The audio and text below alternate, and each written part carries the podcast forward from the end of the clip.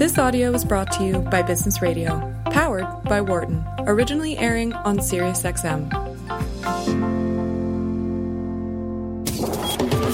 You're listening to a Business Radio special, Medicare for All.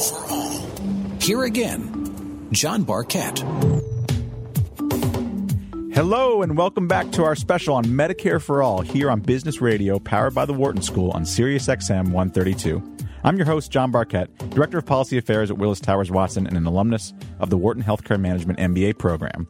I'd now like to welcome our next guest, Tom Nickels, the Executive Vice President of, for Government Relations and Public Policy for the American Hospital Association. Tom, welcome to the program. Thanks, John. Appreciate it. Tom, where does the AHA stand on Medicare for All? Well, we um, do not support Medicare for all. We think there's a better way to achieve its objective, which is worthy, which is greater coverage, more coverage, more access for more Americans.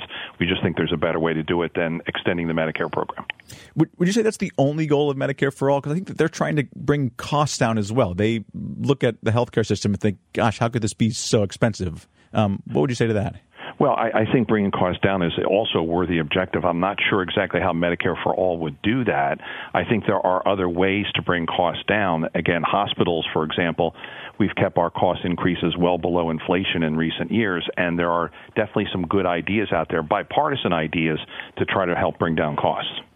Would you say that your members, and actually, Tom, let me take a step back. Could you just describe who are members of the American Hospital Association? Sure. We represent 5,000 hospitals around the country, which is all hospitals, urban, rural, large, small, children's hospitals, public hospitals, Catholic hospitals, you name it. And would you say that all of them are in agreement that Medicare for all is not the way to go in this country?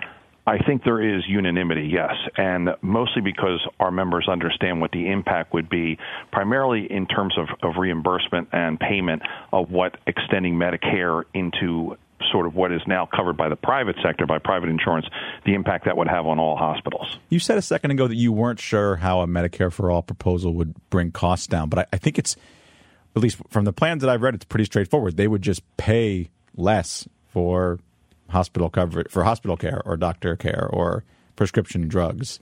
Um, you were recently quoted in a New York Times article describing the effects of some of a program like that, and you said, um, "quote that Medicare for all would quote have a devastating effect on hospitals and the and the system overall." What, what types of effects were you talking about?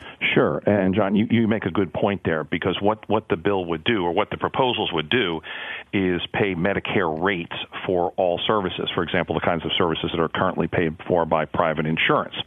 And Medicare, according to the federal government, this isn't just an industry perspective, pays roughly 90 cents on the dollar. They purposefully pay less than the cost of providing care because private insurance pays more than the cost of providing care, and it's just cross subsidizes each other. So if we're going to take payment and reduce it to the lowest common denominator, everyone is going to get paid less. And I think why that is not a good so-called cost containment strategy is it'll do real harm to access because you can't expect all these institutions to still be in business if you're paying them all 90 cents on a dollar. Were you saying, Tom, that private insurers pay no, you said Medicare pays hospitals less because private insurers pay hospitals more? Medicare is uh, basically allowed to or gets away with paying less because private insurance pays more.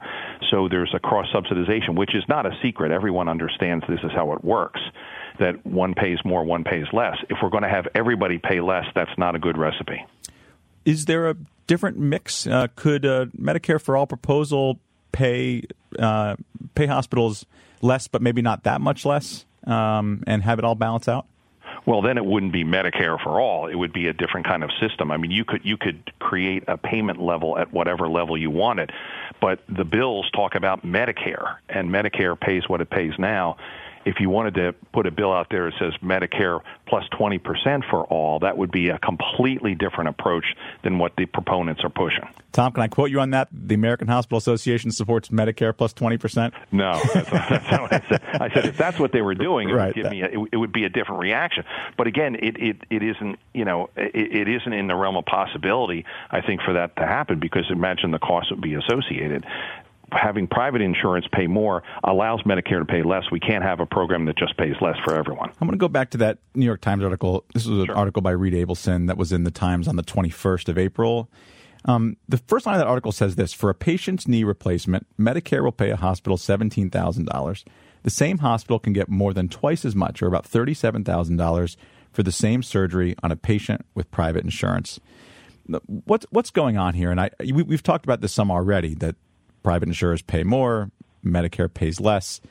But does it make sense for private insurers to be paying that much more? Meaning, not private insurers, but for people who have employer sponsored insurance, to be paying that much more than people who are on Medicare? Well, it's per- certainly uh, an issue of fairness that the government chooses to pay less than costs and others have to compensate for that. I would agree that there's certainly a question there as to how fair that is to people with private insurance, employers who buy coverage for their employees. But again, that's the system that has been created by the government not paying its fair share.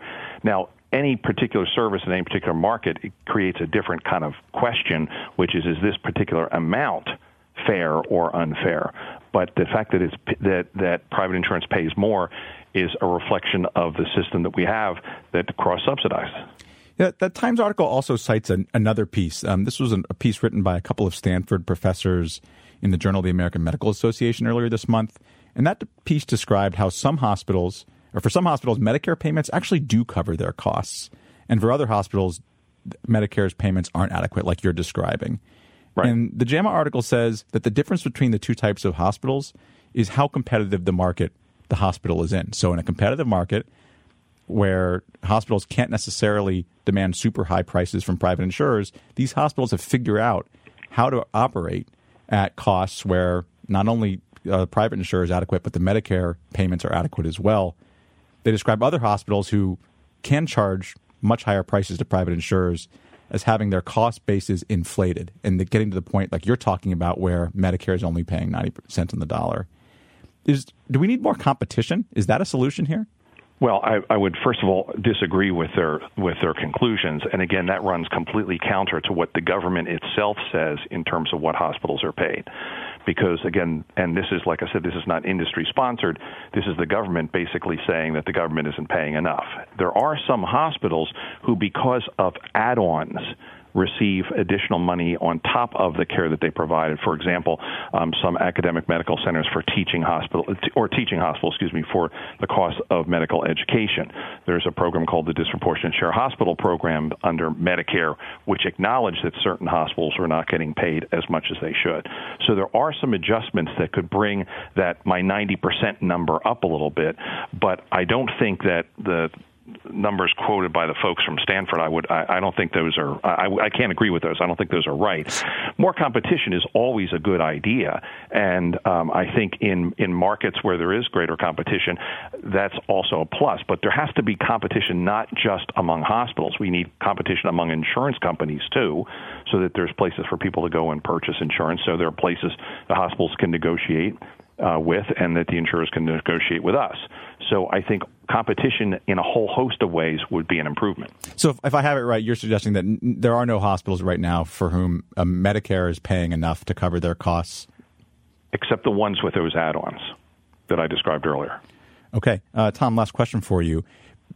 Our system is expensive and it's complex. I've got about 60 seconds for you. What what do you propose that we should be doing right now to make the system less expensive and simpler to interact with? Well, I, I certainly agree with the, the complexity issue and the less expense. And I think the complexity issue is frankly what drives some of the proponents of Medicare for all. They see a complicated system and they want a simple solution, which again, I can understand that perspective. However, we would argue that that's not the best way to do it. A better way to do it would be build would be to build on the Affordable Care Act, the ACA, get more people covered, expand Medicaid, have subsidies for more individuals. That would be a better way to provide more coverage. And we think delivery system reform, paying for value instead of volume, which our system does right now, would be the best way to bring down costs. Would you support a public option in the marketplaces? Uh, no, because it would have the same impact as Medicare for all, because again, the, the payment rates aren't sustainable. For a much smaller slice of the population, though?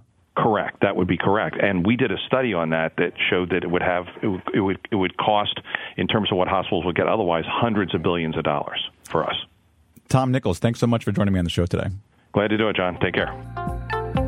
For more guest interviews, check out our Wharton Business Radio Highlights podcast on iTunes and Google Play.